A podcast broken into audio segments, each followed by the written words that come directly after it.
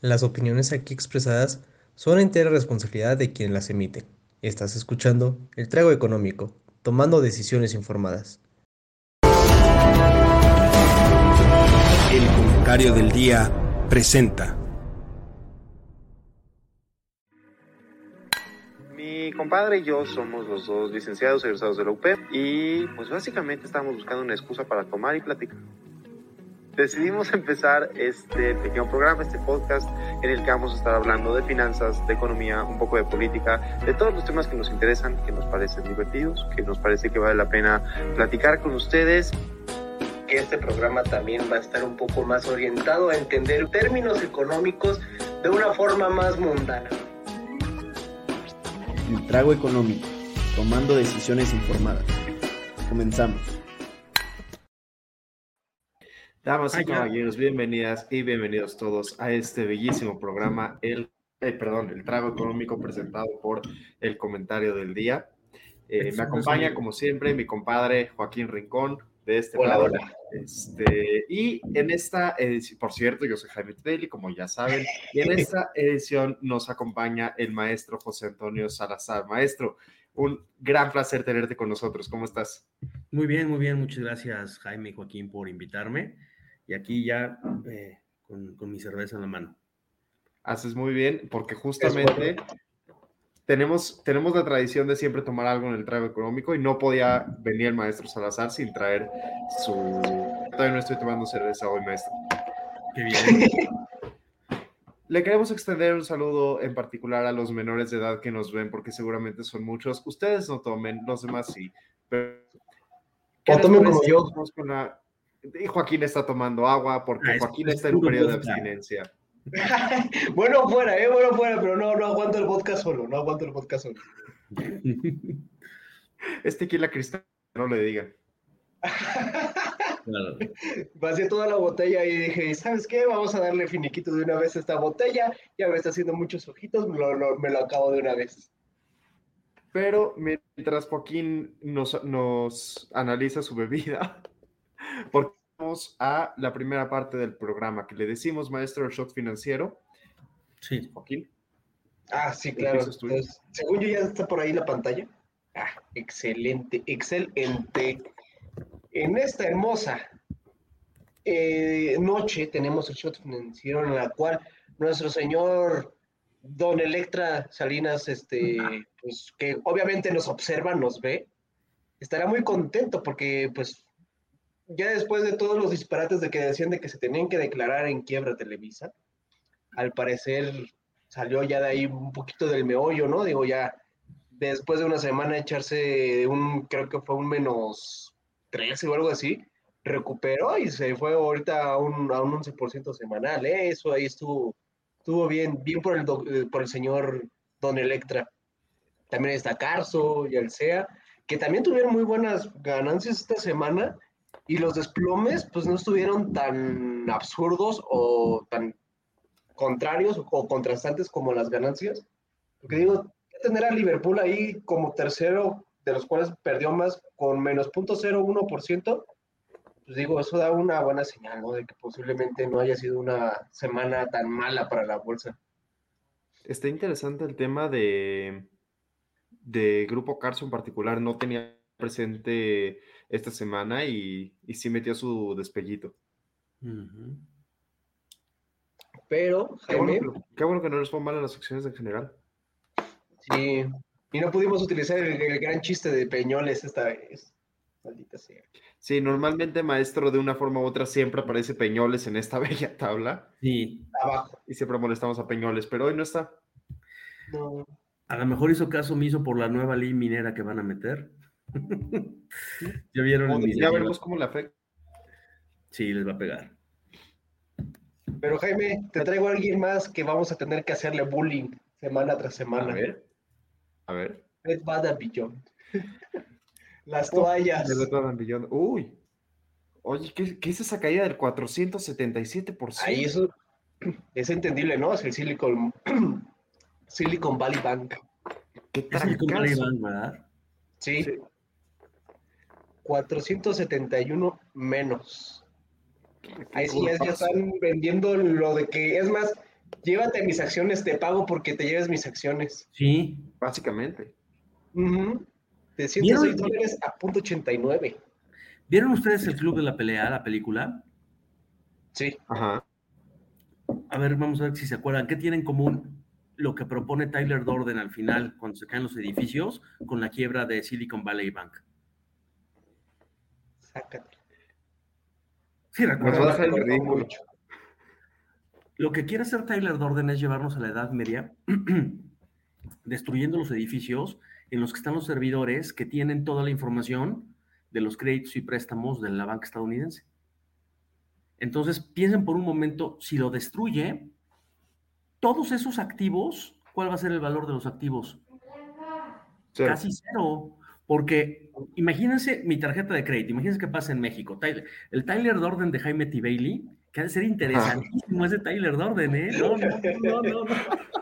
Entonces, como tiene conocimientos financieros y de economía, el Tyler Durden de Jaime Tbeili va y descubre dónde están los servidores que poseen la información de BVA, Banorte y todos de todos sus créditos y préstamos. Concédamelo y que lo puede destruir, y que lo destruye. Entonces, yo, humilde tenedor de una tarjeta de crédito, pues ya no le voy a pagar ni el mínimo, porque o le voy a pagar lo que yo quiera, porque el banco no sabe cuánto le debo. Así de sencillo. Sí. Y puedo estar... Entonces... ¿Cómo van a poder meter a caja esos créditos?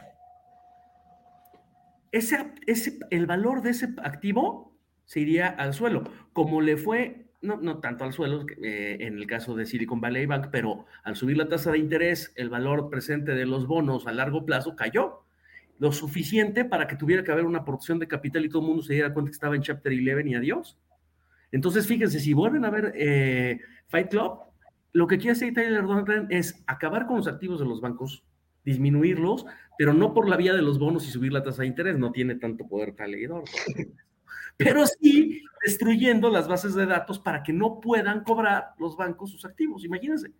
Entonces me acordé hoy de eso. Y ahorita que vi ahí Silicon Valley Bank, me acordé mucho de esa anécdota. Cuando está empezando esa genial canción de Pixies, de Where Is My Mind, que le da la mano a ella, a la actriz, y le dice... Me conociste en una etapa muy rara de mi vida. Entonces, justo le da la mano y empieza ya a increciendo la canción de Pixies, de Where Is My Mind, así de y ¡pum! Todos los edificios se empiezan a destruir.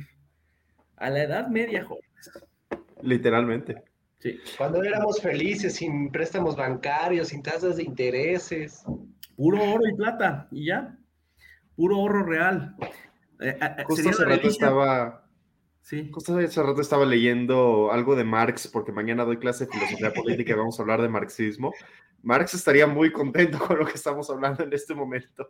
Sí, claro, porque diría que el capitalismo está sembrando la semilla de su propia destrucción, Jaime. Efectivamente. Exactamente. Ay, no. Jaime, no te vuelvas comunista, por favor. No, ¿qué estás tomando? Pero, en todo estás caso, tomando vodka, Jaime. No me voy a volver comunista, pero en todo caso nada más quiero que quede constancia que cuando el maestro me comparó con Tyler, lo que quiso decir es que me parezco a Brad Pitt. Pues su... Sí, es correcto.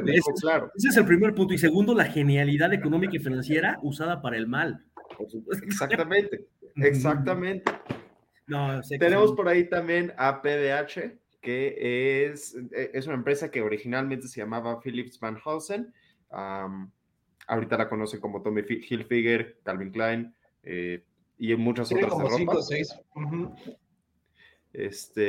BNO, Vornado Realty Trust, es una empresa de real estate. Y pues Lululemon. Ah, eso también es de ropa. Según yo tiene la Columbia por ahí, dentro de sus subsidiarias. Y pues al parecer la ropa sí le fue bien, esta semana sí. ¿Quién sabe por qué? Pero le fue bien. Uh-huh, uh-huh. Y pues el Tinder bajó, Tinder y todas esas plataformas. El match, ¿quién sabe Tinder? Qué cosa? ¿Cómo? ¿Qué pasó, Joaquín? ¿Ya borraste Tinder? No, Jaime, estoy tratando de tirar ese sistema llamado Tinder en el cual no se hace bien las búsquedas de parejas, porque no vieron nuestro episodio de cómo buscar pareja gay, que es igual a buscar trabajo en el mercado laboral. Muy cierto eso. Okay, sí. Vean el episodio. Pero bueno, Este fue el shot financiero, damas y caballeros. ¿Pasamos a la carnita del día de hoy? Pasemos a la carnita del día de hoy. Digo, corrupción. Maestro, fuera de que Joaquín tiene a su peluche de López Obrador, sin el cual no puede vivir, dormir, estar. Parte de la razón por la que Cuando habíamos hablado de invitarte, Joaquín y yo teníamos un problema. No sabíamos si invitarte a platicar de pobreza o si invitarte a platicar de anticorrupción, porque los dos que hemos tomado clase contigo sabemos que sabes mucho de esos temas y de muchos más. Y es muy interesante hablar de los dos. Entonces, lo que se les ocurrió era ponerte el reto de tratar de relacionarlos, tratar de conectar la corrupción con la pobreza. Creo que los dos traemos nuestra serie de preguntas. Quiero empezar con una pregunta que me recomendaron hacerte para ver qué tanto funciona. ¿Cómo se puede medir la corrupción, maestro? ¿Es posible medir la corrupción? Hay varios métodos, sí. Transparencia Internacional tiene un método. La mayoría de los métodos son de percepción de la corrupción. Y ya sea que sea hecha a usuarios o a expertos, mide qué tanto perciben usuarios o expertos que existe corrupción. Pero yo creo que sí vale la pena definir un poquito, acotar un poquito el significado de las palabras. Por corrupción, quiero decirles que lo que se entiende es en las organizaciones, especialmente las públicas. Es decir, la corrupción, no hay corrupción en un hogar, sino hay deshonestidad, ¿de acuerdo? Incluso puede haber delitos, porque fíjense, ni todos los crímenes o delitos son corrupción, ni todos los actos de deshonestidad son corrupción o crimen. Por ejemplo, la infidelidad es un acto de deshonestidad que no es corrupción y es un delito. Entonces, vamos a acotar a la corrupción en las organizaciones, especialmente en las públicas, como una práctica que consiste en lo siguiente, en que alguien que tiene un cierto grado de poder en esa organización, por ejemplo, en una empresa, el que hace las compras de la empresa o el que decide las compras de la empresa, o en el gobierno, el que hace las compras públicas, se puede aprovechar de su puesto para obtener beneficios económicos o de cualquier otra índole, ¿de acuerdo?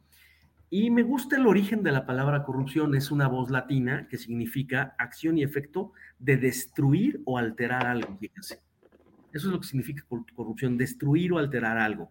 Entonces, cuando alguien que tiene poder dentro de una organización se aprovecha de ese poder para beneficio propio, estamos hablando de corrupción. Entonces, ¿cómo medir eso?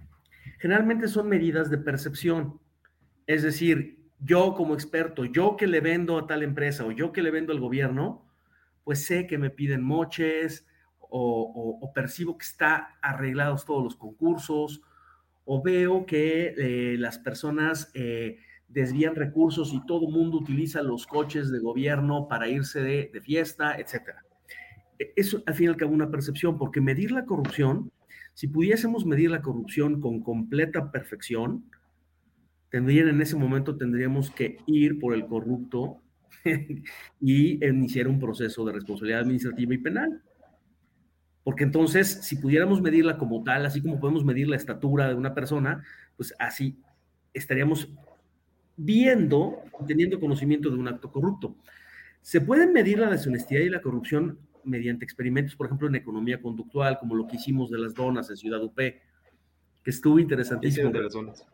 Resultó en su día, Dupe, que no importaban los recordatorios morales, lo único que importaba era qué tan visible era el lugar donde se ponían las donas, por la norma social, por el que dirán.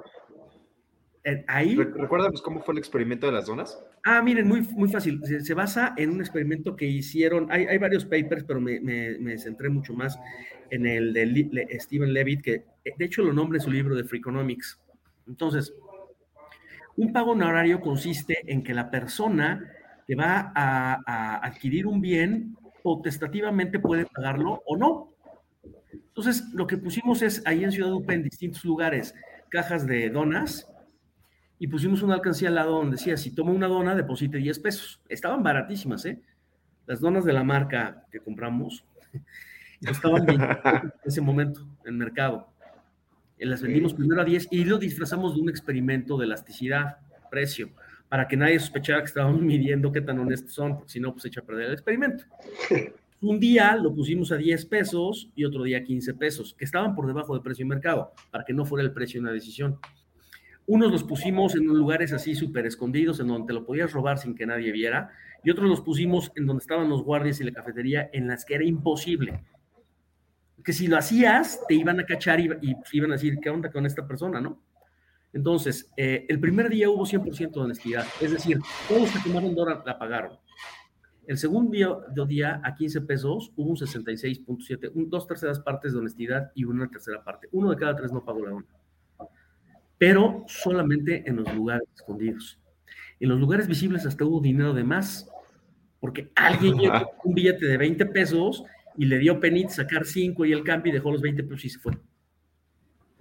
Entonces, esos experimentos sirven para medir honestidad, que no necesariamente es corrupción, porque acuérdense que la corrupción es en una organización y se beneficia. Entonces, los índices de corrupción se fundamentan en índices de percepción y miden cosas bien interesantes, como por ejemplo, ¿qué tantos cohechos hay? ¿Qué tanto nepotismo? O sea, si se utiliza la meritocracia o el nepotismo para los puestos públicos, ¿qué tanto están arregladas las compras? Y hay un índice de percepción de la corrupción a nivel mundial que saca Transparencia Internacional.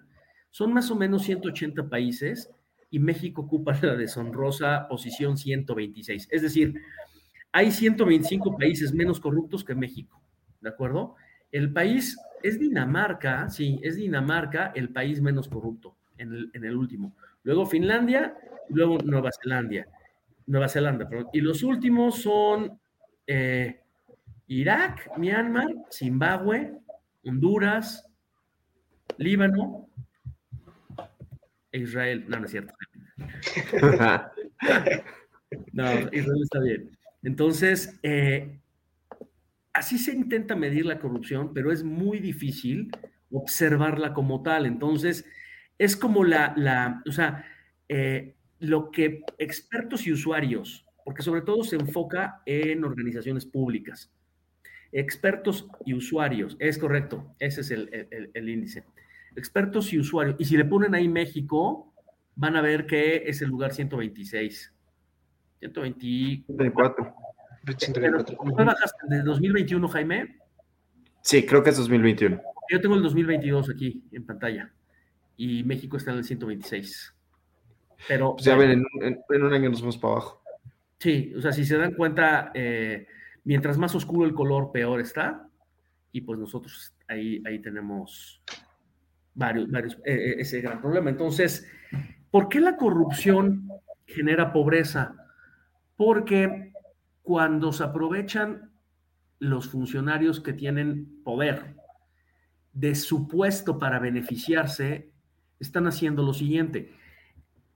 Los recursos financieros con los que cuenta el gobierno los obtuvo de todos, de una generalidad muy grande. No sabemos exactamente de quién, pero por ejemplo lo obtienen de los impuestos. Y los impuestos más grandes, como el IVA, es decir, más grandes por la recaudación que implican, el IVA y el ISR, son muy generales. O sea, son millones de contribuyentes los que aportan IVA y ISR.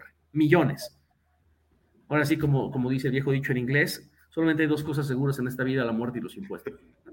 Y entonces, eso, imagínense, todos poniendo más o menos a una bolsa común, el servidor público que se aprovecha de su puesto para beneficiarse, está individualizando los beneficios y socializando los costos.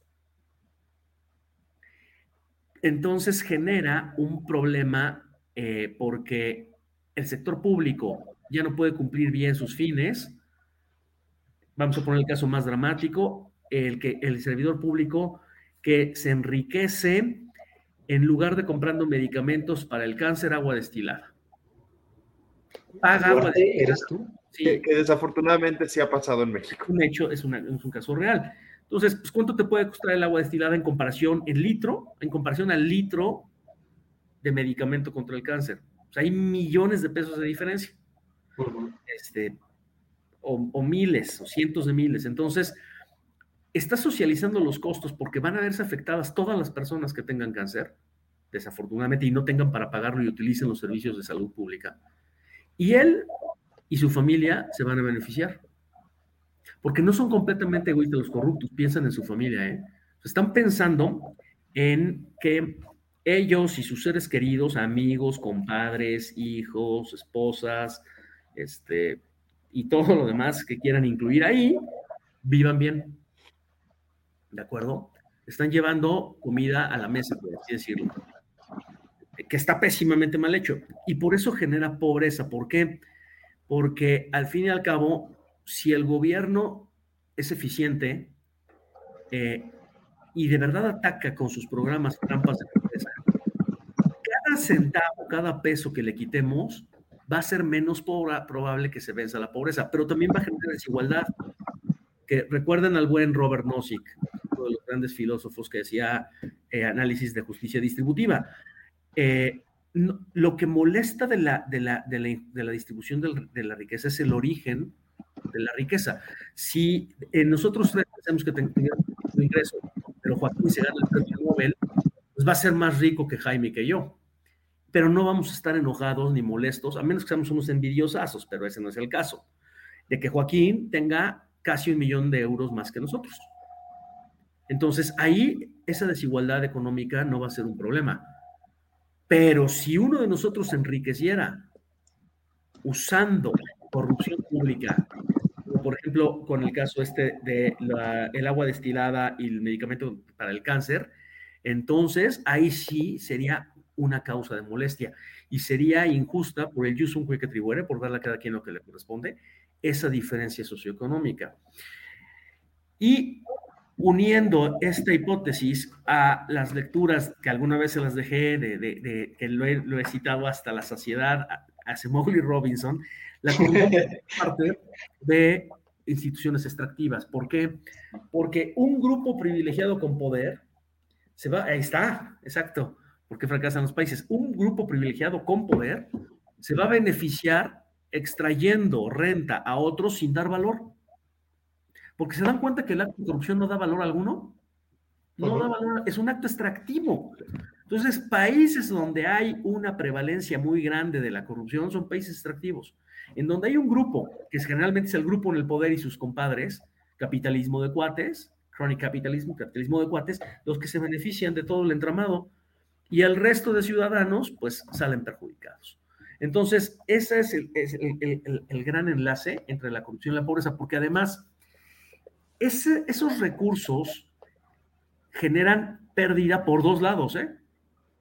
No solamente porque el Estado, a través del gobierno, no puede cumplir con sus funciones y combatir el cáncer, por ejemplo, sino también porque van a obtener recursos muy grandes empresas que por el libre mercado que son ineficientes y que nada más existen, son empresas de papel. No sé si han visto las empresas que facturan esos grandes negocios, son departamentos en edificios que están casi abandonados. O sea, las empresas son de papel, solo sirven para recibir el dinero como la estafa maestra y vámonos. Entonces, ese dinero generalmente el político corrupto junto con el empresario corrupto lo sacan del país y lo ponen a trabajar en otro lado. Y compran bonos, o sea, no va directamente a aumentar la productividad ni a aumentar la potencia de una empresa que está constituida y que está haciendo muy bien las cosas y generando valor. Entonces, no solamente se pierde por lo que deja de hacer el gobierno, sino, imagínense su frontera de posibilidades de producción, nos mete dentro de la frontera de posibilidades de producción. Y eso hace que se genere menos ingreso, menos impuestos, menos chamba. Recuerden que nos cuesta entre el 5 y el 10% del PIB la corrupción. Eso es un dato muy fuerte. Entonces, en términos de eficiencia, nos fastidia. Y en términos de equidad, también. Porque concentra en manos de unos pocos quitándole a todos. Y además se pasa a traer a los que no están recibiendo los beneficios de la labor, de la acción pública que debiera llevarse a cabo, como en este caso, los medicamentos contra el cáncer. Ese es el gran problema de la corrupción.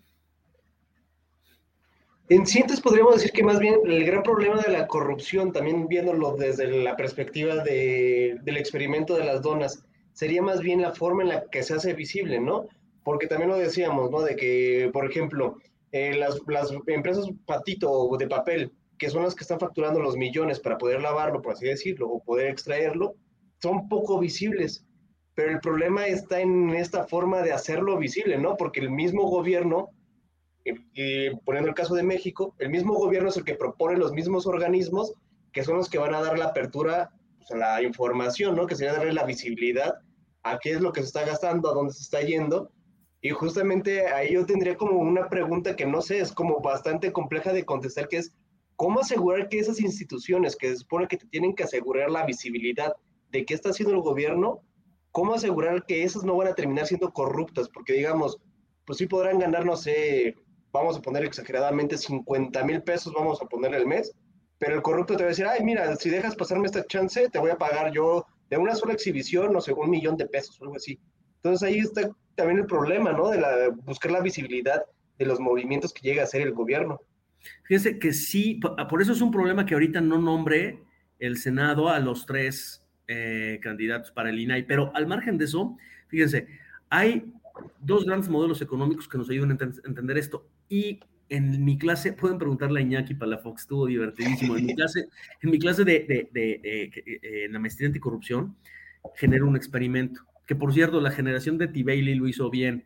Ah, estaban contigo, Joaquín. Ah, no, tú eres más grande. No, pero bueno. Yo uno abajo. Y no. Presúmele a Iñaki porque le fue, o sea, que te cuente. Pero a ver, está muy fácil. Gary Becker, gran economista, o sea, si me dicen, la aportación mayor de Gary Becker es que entendió que las personas, sin que haya coacción, pueden responder a incentivos y que alineando bien los incentivos con la eficiencia, el bien común, lo que le quieran llamar etéreo, vas y te encaminas hacia eso. Entonces, Becker, cuando escribió, les recomiendo muchísimo un artículo de Becker que se llama Crime and Punishment, Crimen y Castigo, en el cual establece una ecuacioncita. Entonces, del lado derecho, para ustedes izquierdo de la ecuación, lo que está es el beneficio monetario que yo recibiría normalmente de hacer mi trabajo. Y del otro lado está una Bernoulli, pero, o sea, una función de probabilidad con solamente 2 chances como si fuera un volado. Está, si cometo el acto corrupto, cuánto gano y qué probabilidad hay de que me cachen y cuánto pierdo si me cachan. Entonces está la probabilidad de no ser descubierto y cometer el acto corrupto con la ganancia que conlleva, y eso es un valor esperado en pesos y centavos, más la probabilidad de que me descubran, me quiten lo que iba yo a robarme y además me multen. Si ese valor esperado me da más de lo que yo gano normalmente, voy a ser corrupto. Y si me da menos, entonces no voy a ser corrupto. Así lo explica Becker. Entonces... O así debería de ser en un sentido racional. También creo que en algún momento tiene que... Sí, adelante, Jaime. Es que no somos racionales y hay veces en las que Becker no aplica. Pero fíjense, está bien interesante porque lo que tenía que ser en la maestría anticorrupción y lo que tenía que ser el grupo de Iñaki era, yo les dije, a ver, si ustedes incautan, ¿sí? Y si pudiéramos siempre, fíjense, siempre, imagínense que el genio de la lámpara me concede un deseo y le digo que todas las instituciones humanas pudieran incautar inmediatamente los bienes que van a ser producto de la corrupción. Ya no, nadie sería corrupto. Porque ¿saben cuánto recibiría por ser corrupto? 0. Entonces, son 2 cosas, Joaquín, y tienes una muy buena intención. La probabilidad de ser descubierto, mientras más alta sea, más baja va a ser la probabilidad de ser corrupto. Y lo segundo es el castigo realmente, son 3, la probabilidad de ser descubierto, el castigo realmente efectivo, que sea muy alto. Pero la tercera es no poder gozar de los bienes de la corrupción, que en Estados Unidos sí aplica mucho. Apenas estás en investigación, te congelan las cuentas. Te cierran tu casa. ¿Se acuerdan del Lobo de Wall Street, la película? Le quitan todo. Sí. Todo. No se pudo quedar con nada. Entonces, si el político corrupto, en el momento T+1 de que cometió el acto de corrupción, no pudiera gozar de los bienes financieros o en especie, un coche, una casa, de recibirlos, no tendría incentivo a hacer el acto de corrupción. Y a grandes males, grandes soluciones. ¿Cómo podría hacerse esto si hubiera solo dinero digital y las cuentas de las personas estuvieran ligadas a la CURP? Porque entonces, ¿cómo recibes la lana? O sea, sí, claro, la recibes y te cachan así y te la congelan así. Mientras esa responsabilidad. Exactamente. Entonces, sería algunos tipos de corrupción, pero no necesariamente todos. Por ejemplo, las asignaciones directas, pues ahí están. Es correcto, pero en el momento en que le vas a depositar a la empresa lo puedes congelar. Pero sí, estoy de acuerdo. Muchos tipos de corrupción sí podrías eliminarlos. Si se dan cuenta, la gran mayoría, o sea, el dinero en efectivo se prohíbe porque huele a corrupción. No necesariamente todos los pagos en efectivo son hechos de corrupción, pero si alguien, por ejemplo, está prohibido llegar a comprar coches con dinero en efectivo. La ley lo prohíbe. Sí, o sea, no pueden llegar ustedes con 800 mil pesos a comprarse una SUV. No se los van a aceptar. Ni modo, Jaime, tendremos que esperarnos. Ya fue. Exactamente. La SUV del trago económico tendrá que esperar. Entonces, ese es el punto. ¿Por qué las personas deciden ser corruptas? Por lo mismo que deciden ser deshonestas. ¿Por qué mentimos?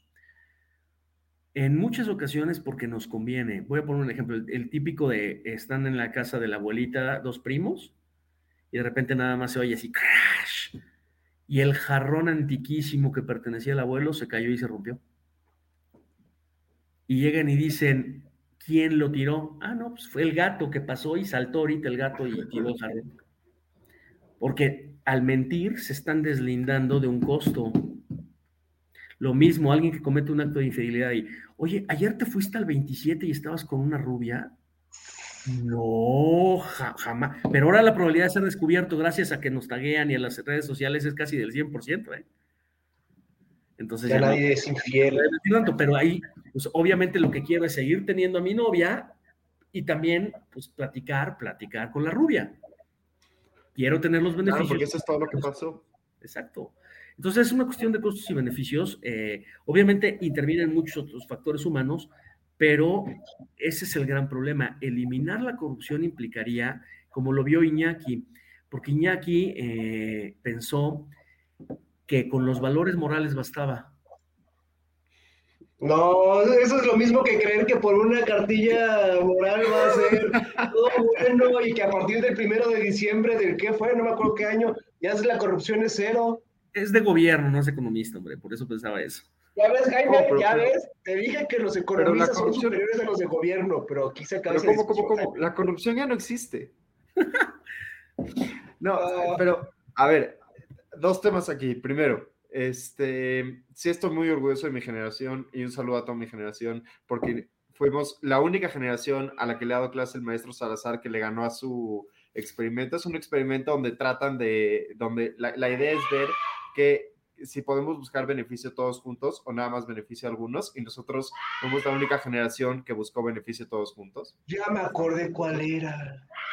Sí. Era el de la calificación, ¿no? Ajá. Sí, también la sufrí, no, y la mía sí estuvo bien descarada, y sí todos jalaron nada más para su lado. Todos fueron a B. Es un muy buen experimento. Solamente ha habido dos, una en la maestría anticorrupción y una en la licenciatura, que es la generación de Jaime. Pero, ya ves, Joaquín, superiores. Entonces, es que nosotros vimos la ecuación y dijimos, nos conviene ser corruptos. Ya cómo les fue. Pero bueno, está eso por un lado. Beneficio supuestamente. Pero, y por otro lado, maestro, tengo otra pregunta. Sí. Muchas veces se defiende la corrupción diciendo, es que sí, la corrupción es muy mala y genera pobreza y todo lo que quieras, pero también lo vuelve más eficiente, porque gracias a que hay corrupción, el sistema se mueve en sí mismo, que si no hay corrupción, nadie tendría incentivos para trabajar, que los salarios en México son tan bajos que nadie trabajaría por los sueldos establecidos por ley, que sin corrupción básicamente el sistema no funcionaría. ¿Crees que sea cierto esto o crees que sea falso? Es cierto, pero con un matiz. Hay veces, o sea, es decir, la corrupción es un second best. Es decir, existe una normatividad tan mal hecha que la única forma para poder alcanzar el objetivo de manera eficiente es la corrupción. Pero entonces, el que hizo la normativa así es un vivo. Lo que hay que cambiar es la normativa, no ser corruptos. ¿De acuerdo? Es como si yo... ideara que para, no sé, o sea, imagínate que haces un trámite en el que le pides a todos su certificado de kinder y los sellos de las abejitas, de muy trabajador y así, para que te pueda dar un permiso de construcción. No, hombre, voy a crear un mercado negro de sellos de abejitas y me voy a forrar. Y capaz que me asocio con ustedes para poner el negocio del sello de abejitas, se dan cuenta y punto. Entonces, solamente va a fluir eso con ese acto de corrupción. Pero es que en realidad, y eso es lo que comentaba con mis alumnos de la maestría, y algunos de los alumnos y alumnas que son abogados, muy vivos como siempre los licenciados en Derecho, decían, el problema es que una norma mal hecha genera corrupción, y tienen toda la razón. Entonces lo que hay que hacer es ver las mejores prácticas. Por ejemplo, ¿saben qué me encanta? Como mejor práctica, uno de los estados bálticos, no me acuerdo, el que es campeón en digitalización y trámites de internet. No me acuerdo si es Letonia, Estonia, no me acuerdo, o Lituania, uno de esos tres. Te piden, o sea, un día te piden tu acta de nacimiento o tu certificado de primaria para algún trámite. Tú lo entregas digital y se queda en la base de datos asociada a tu número de ciudadano. Y si alguien más te vuelve a pedir el certificado, lo toma directamente de la base de datos. ¿Y ya? Eso está muy cómodo. Sí. Muy cómodo, pero muy peligroso si lo pones en México. ¿Qué? ¿Perdón? Muy cómodo, pero muy peligroso si lo implementas exacto. En México, ¿no? No. Digo, diciendo de ahí vamos a implementarlo. Se robarían todo y lo venderían, o sea, sería terrible, pero en un país en donde el nivel de confianza, porque esa es otra cosa, fíjense, en un país donde, por ejemplo, en la familia, imagínense por un momento que tuviéramos una empresa familiar y nos llevamos bien todos, porque yo he visto que hay empresas familiares donde hay primos que se odian y entonces no funciona tampoco. Pero pensemos por un momento una empresa familiar en la que todos, o sea, sí, primos y hermanos y hermanas se adoran. Los actos de corrupción van a ser mucho menores porque el interés común colectivo y el interés personal no están tan disociados. Entonces, en comunidades en donde la cosa pública tiene una mayor valoración, van a ser menos proclives a cometer un acto corrupto, fíjense. Que, miren, si hubiera hecho el experimento de las donas afuera de una sala de Cinépolis, olvídense, pues ahí ¿qué? ¿Cuándo se vuelven a ver las personas que ahí que existen? Nunca, no hay comunidad. En cambio, en la UP, si Juan de las Pitas ve que María se robó la dona, ya María, dicen, hombre, María es una ladrona. ¿Sí me entienden ese punto? Entonces, estaría interesante preguntarse cuántos de los que agarraron una dona en un lugar cerrado estaban en un grupo de amigos, tipo si nosotros tres vamos caminando y pasamos junto al auditorio de la UP y no nos está viendo nadie, pero estamos nosotros tres, si los tres nos hacemos corruptos juntos y cada quien agarra una dona, o si la presión del otro nos empuja a los tres a poner dinero. Es correcto. Yo tenía miedo de que se fueran a robar el vaso con todo y el dinero, pero no pasó. No pasó, no pasó. Dije, pues sí, algún tipo pasa y dice, 50 pesitos, 60 pesitos, vienen para acá, mi torta de milanesa, pero no pasó, ¿eh? Es una universidad de inspiración con muchos valores. Y fíjense que me dijeron los alumnos que me ayudaron a hacer esto, porque me ayudó, o sea, digamos que la investigadora senior fue una economista y hubo dos ayudantes junior que fueron de gobierno. Y ya yo dirigía. Entonces me dijeron, oiga, ¿y si vemos en las cámaras? Le digo, no, eso sería como romperla, o sea, no me sentiría bien porque... Tú robaste donas. Sí, exacto. Te voy a robar calificación. Exacto, te creas una imagen por algo que a lo mejor no define a la persona. Si es un alumno mío, ya lo voy a ver como... ¿Sí me entienden? Y lo mismo ellos, como alumnos y la alumna, que hubieran dicho, oye, ¿sabes qué? Pues qué mala onda de Juanito o de Pedrito que se robó la dona, o sea, y en el chisme, imagínense el daño que se le puede ocasionar a esa persona, cuando es una simple dona de 10 pesos, ¿me entienden? O sea, no, el problema es que se puede, digo, claro, si estamos hablando de los medicamentos y el cáncer, si es, ahí sí que se pudran socialmente, ¿no? Pero claro, por una dona, porque lo vas a etiquetar como corruptillo, como deshonesto, ¿eh? Y esas etiquetas son difíciles de quitar. Sí. Para mal. Para mal, sí. O sea, son difíciles de quitar para los que sí son corruptos está muy bien, pero son difíciles de quitar también para... o sea, por ahí dicen, ¿no? Difama que algo quedará. Claro. Era Dani Cantarero, era Carlos Moris y Rodrigo Sánchez. Un saludo a los tres que siempre nos ven. Sí, y pues la verdad muy bien, su trabajo impecable, me gustó mucho. Todavía no hemos encontrado bien cómo publicarlo, porque no es un paper, o sea, no es un paper que tenga significancia estadística, pero tampoco es un ensayito cualquiera, ¿me entienden? O sea, tiene cierta metodología. Entonces, lo que me han recomendado es que lo presentemos en un congreso, pero pues bueno, ya lo llamaré cuando sea el caso. Entonces, así las cosas. Es muy interesante el actuar humano porque, fíjense, ese equilibrio entre sociedad e individuo, ese equilibrio entre el valor de la familia de la persona y el valor de lo público, que es tan etéreo y que es un constructo, es lo que al fin y al cabo terminaría inclinando, para mi gusto, la balanza hacia un lado otro, si el sistema de incentivos no está bien diseñado. Porque la otra es diseñar un sistema de incentivos con castigos, como los que les estaba diciendo. No vas a poder gozar del bien corrupto, del producto de la corrupción. Ya se va a disminuir, porque no va a faltar el que sea como el Guasón en la película de Batman y que quiera ver arder el mundo, ¿eh? Siempre hay. Por ver arder... Quien haya visto esa película, véala. Arder el mundo. Pero ya, imagínense en términos de intensidad y frecuencia, va a ser pequeñito. Uh-huh. Entonces, para eso necesitaríamos ponernos las pilas. Ya había todas... O sea, ya se había intentado crear los institutos anticorrupción y demás, pero ha habido un pequeño retroceso, por no decir retroceso en grande, en cuanto a las instituciones. Con lo último que estamos viendo, el organismo de transparencia, pues no quieren nombrar a los titulares para que no puedan, exactamente. Nadie lo dijo nada. Exacto. Nadie dijo nada. Que lo bueno es que sí saben que ya pidieron, o sea, de despedida, porque ya no va a estar operativo el comité del INAI. ¿Ya vieron lo que pidió el comité del INAI? Tiene que entregar al gobierno la información de Segalmex y tiene que entregarle a UNAM la tesis de Andrés Manuel. ¡Ja! Eso está bueno.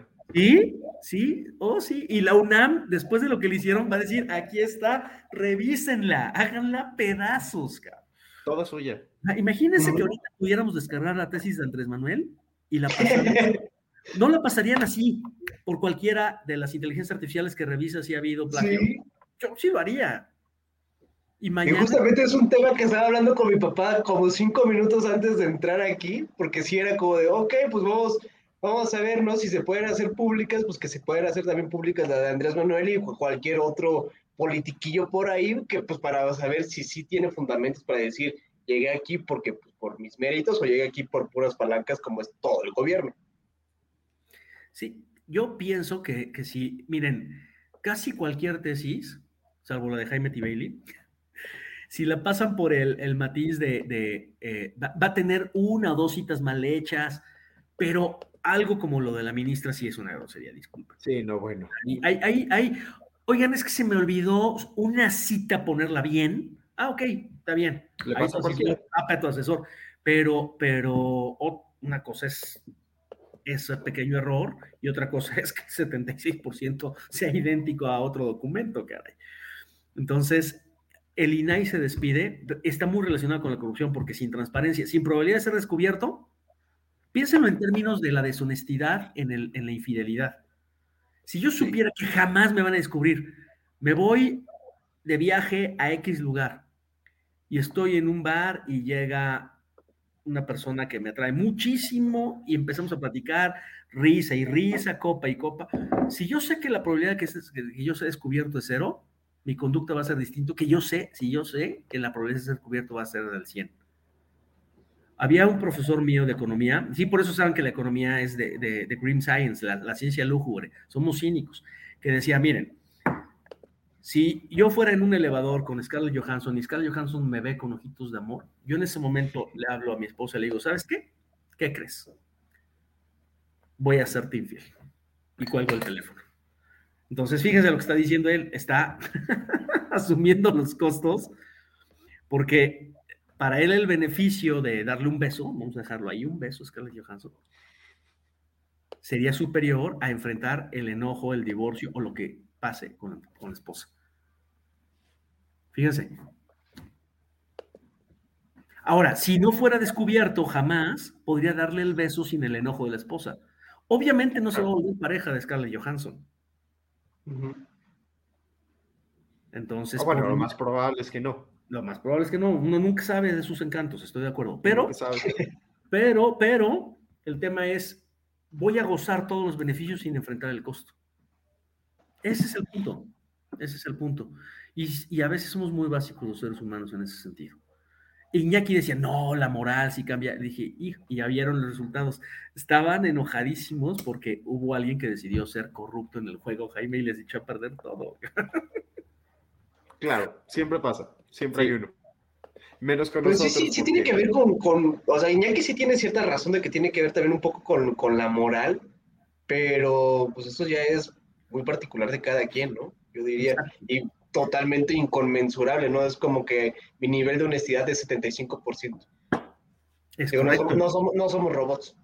Exactamente. Y además, esa misma moral, pues si te das cuenta... si ustedes leyeron El extranjero de Albert Camus, es una literaria que me gusta mucho, cuando le preguntan por qué mata al argelino, él dice porque hacía calor. Esa es la respuesta. O sea, en un mal día, una persona puede tomar una decisión moral muy mala por factores externos. No lo justifico, sigue siendo pésimo lo que hizo. El mismo Gary Becker así empieza escribiendo Crime and Punishment. Iba tarde a una cita y se estaciona enfrente de un hidrante, sabiendo que es un delito, porque si no iba a perder un estudio, un dinero muy grande de un paper, una cosa así por el estilo. Y entonces él dijo, oigan, cometí un acto criminal, porque es criminal eso. Si hubiera habido un incendio, hubiera dificultado o impedido que se apagara el fuego y eso hubiera costado mucho en términos materiales, incluso en vidas humanas. Que mejor no hablemos de incendios, porque qué cosa. Entonces, Gary Becker dijo, yo me considero una buena persona. Si ahorita googlean foto, Gary Becker imagen, lo van a ver, es pues, un profesor de economía, súper buena onda, ahí se ve buena persona, y cometió un acto criminal. Entonces dijo, ¿por qué lo hice? De la reflexión de su conducta, escribió ese paper, que se ha utilizado a lo largo y ancho del mundo para implantar políticas públicas en términos de criminalidad y corrupción, ¿eh? Oye, maestro, antes de que pasemos a la parte del programa que le decimos la cruda política, sí, te queríamos preguntar una última cosa. Sí, claro. ¿Qué nosotros como ciudadanos comunes y corrientes que no somos el títere de Joaquín y que no podemos gobernar con el ejemplo, ¿qué podemos hacer para influir en que haya menos corrupción y en que esa corrupción se traduzca más o menos en pobreza? En tres cosas. Lo primero es, miren, le digo a los abogados constantemente, lo que realmente rige nuestra conducta son las normas sociales y las normas morales, no la norma escrita. La norma escrita solamente la rige cuando es súper necesario, pero la mayoría de nuestros actos las decidimos por nuestro foro interno y por lo que piensan los demás de nosotros. Entonces, rechacen al corrupto, por favor. Yo les decía a Carlos Moris y a Rodrigo y a Dani Cantarero, como reflexión, imagínense que así como ven de mal robarse una dona, vieran de mal copiar un examen. Y al que copien el examen, lo rechazaran tanto como si se hubiera hecho pipí en la esquina del salón enfrente de todos. Porque no es un delito hacerse pipí, ¿eh? Pero persona que lo haga en la universidad, muerte social para siempre, ¿eh? Entonces, nadie lo va a hacer porque desde pequeñitos aprendimos el rechazo que genera. ¡Ay, Juanito se hizo pipí en los pantalones, Juanito! Ya valió Juanito, o María, o quien sea. Entonces, las normas sociales, y es ahí donde trabajamos los economistas, porque los incentivos no son coactivos. La norma escrita sí es coactiva. La ley nos manda o nos prohíbe algo por la fuerza. Entonces, primero hay que rechazar al corrupto. Y hay que darle un costo social enorme, que eso sí lo hicieron en el grupo de Iñaki, que les cuente, qué terrible, ¿eh? Se pusieron, como fueron muy vivos, dijeron, captura de pantalla todos de los votos que hicieron, y lo subimos al chat, y no le quedó otra a la persona que salir y decir, fui yo y lo hice por esto. Entonces, ahí tuve que intervenir y decirles, oigan, ¿saben qué? Miren, les voy a dar un punto más porque quiero que haya armonía en el grupo. Era yo la primera clase, cabrón. Hay 5 meses así, imagínense qué espanto, cabrón. Entonces ya, ya se limaron las perezas, pero aprendieron muchísimo. El objetivo de aprendizaje se cumplió. Pero ese es el punto, el rechazo al corrupto, el tratar de no utilizar la corrupción. Yo sé que va a haber ocasiones en las que va a ser muy difícil porque, pues, si no, no funcionan las cosas, pero minimizar, ahora sí, como los 3 economistas aquí, te quito tu faceta de estadista, Jaime. Entonces, minimizar los actos de corrupción y denunciar. Esas marchas, fíjense, es raro que salgamos a marchar, que salgamos a manifestarnos por algo. Yo creo que sí van, es que sí. Miren, quiero pensar, porque algunos alumnos de gobierno me dijeron, profe, por la marcha la Suprema Corte de Justicia aceptó el amparo, aceptó. Le digo, no, la INES hubiera hecho lo mismo con marcha o sin marcha. Pero lo que sí es que estás demostrando inconformidad al poder. Y como le interesan los votos y las elecciones, va a modificar su conducta por los incentivos. Uh-huh. Entonces, la denuncia, el rechazo social, siempre medido y respetando a la persona hasta lo que se pueda, ¿de acuerdo? Y pues tratar de no ser la mano que se aplaude, porque para que haya corrupción pública se necesita el funcionario corrupto y el que se beneficia de la corrupción. Si no hay esta mano, pues no se aplaude, ¿de acuerdo? Esa sería la recomendación, las 3 recomendaciones. Pues, ¿qué les parece si ahora sí pasamos con esta gran reflexión a nuestra cruda política? Y maestra, antes de la cruda política, nos hacemos a nosotros mismos el favor de ser felices con este bello video de 11 segundos que voy a poner a continuación. Sí.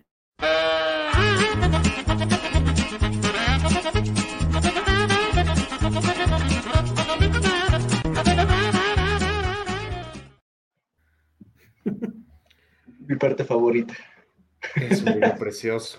Es un video increíble. Me falta la paloma. Regálame un peluche de una paloma, por favor. Y en esta cruda política vamos a hablar de los temas que se vieron en la mañanera. Primero que nada, López Obrador dice que los estadounidenses van a seguir México pese a las alertas de viaje que está extendiendo el gobierno de los Estados Unidos. Estados Unidos vetó a 30 de los 32 estados del país y dice López Obrador que los gringos no les hacen caso a estas alertas. ¿Qué opinan? Pues es normal, ¿no? Digo, nosotros sí tenemos playas bonitas. Por ahí podríamos empezar para decir, y otra, les rinde más también el dinero acá. Y no creo que por algunas cosas que vayan a decir como de, no sé, tal estado es muy peligroso, vayan a cohibir tanto el turismo, o que vengan para acá estadounidenses, porque una podría ser de negocio, y si es por turismo, las cosas no se han visto, o bueno, yo siento, ¿no?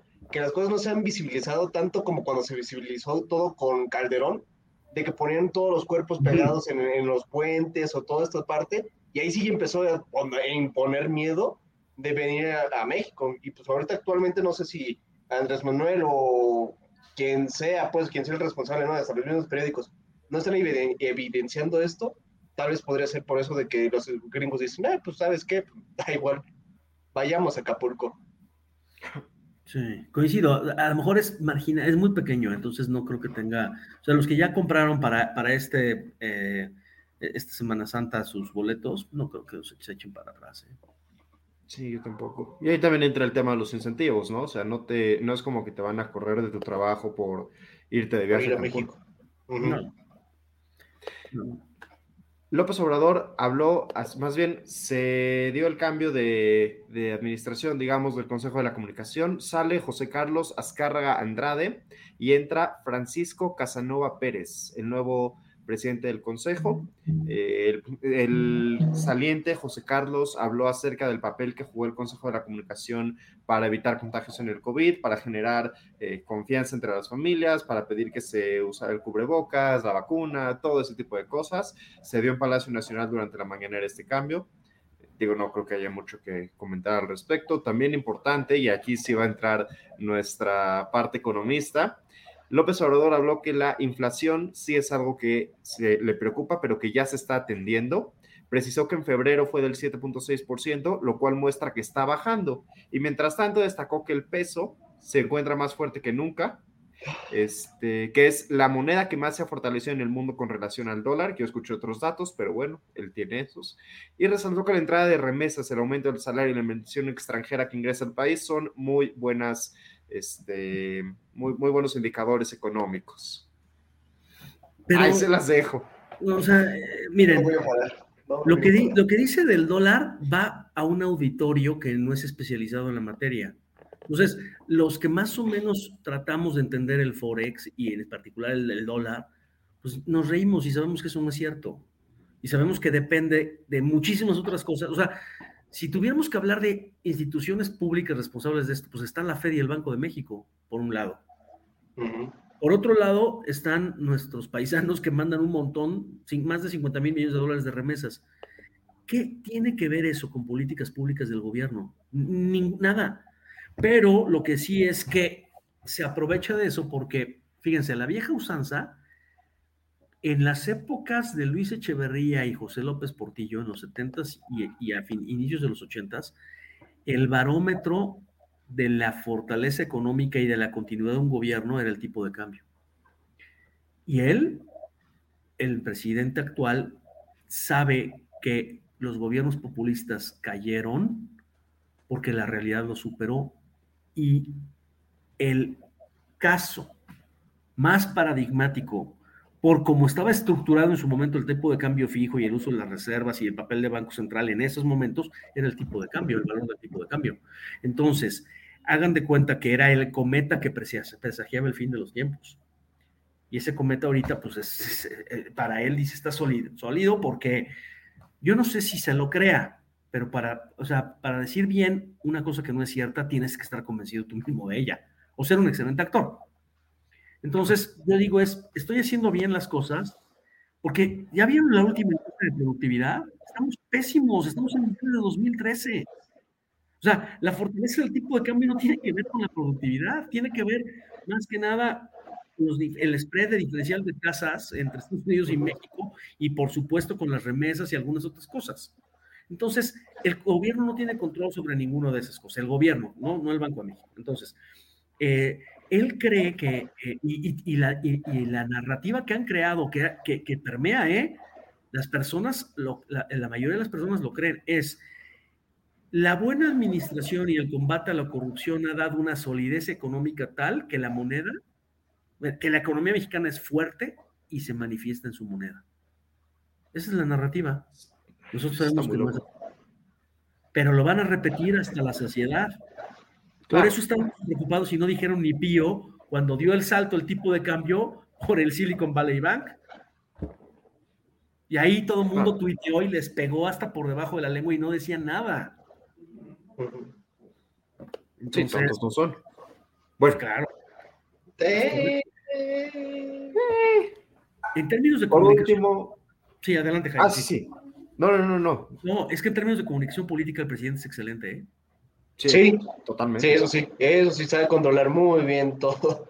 Sabe muy bien dar a tole con el dedo. Eso. El último tema de la mañanera, dice López Obrador, le cito la frase tal cual: hablé con el fiscal para pedirle que no haya ningún tipo de consideración más que el de hacer justicia, que actúen con profesionalismo, con absoluta libertad y que se descarte la impunidad, que no haya impunidad, que haya justicia. Esto refiriéndose al caso del incendio que mató a 39 personas, a 39 migrantes.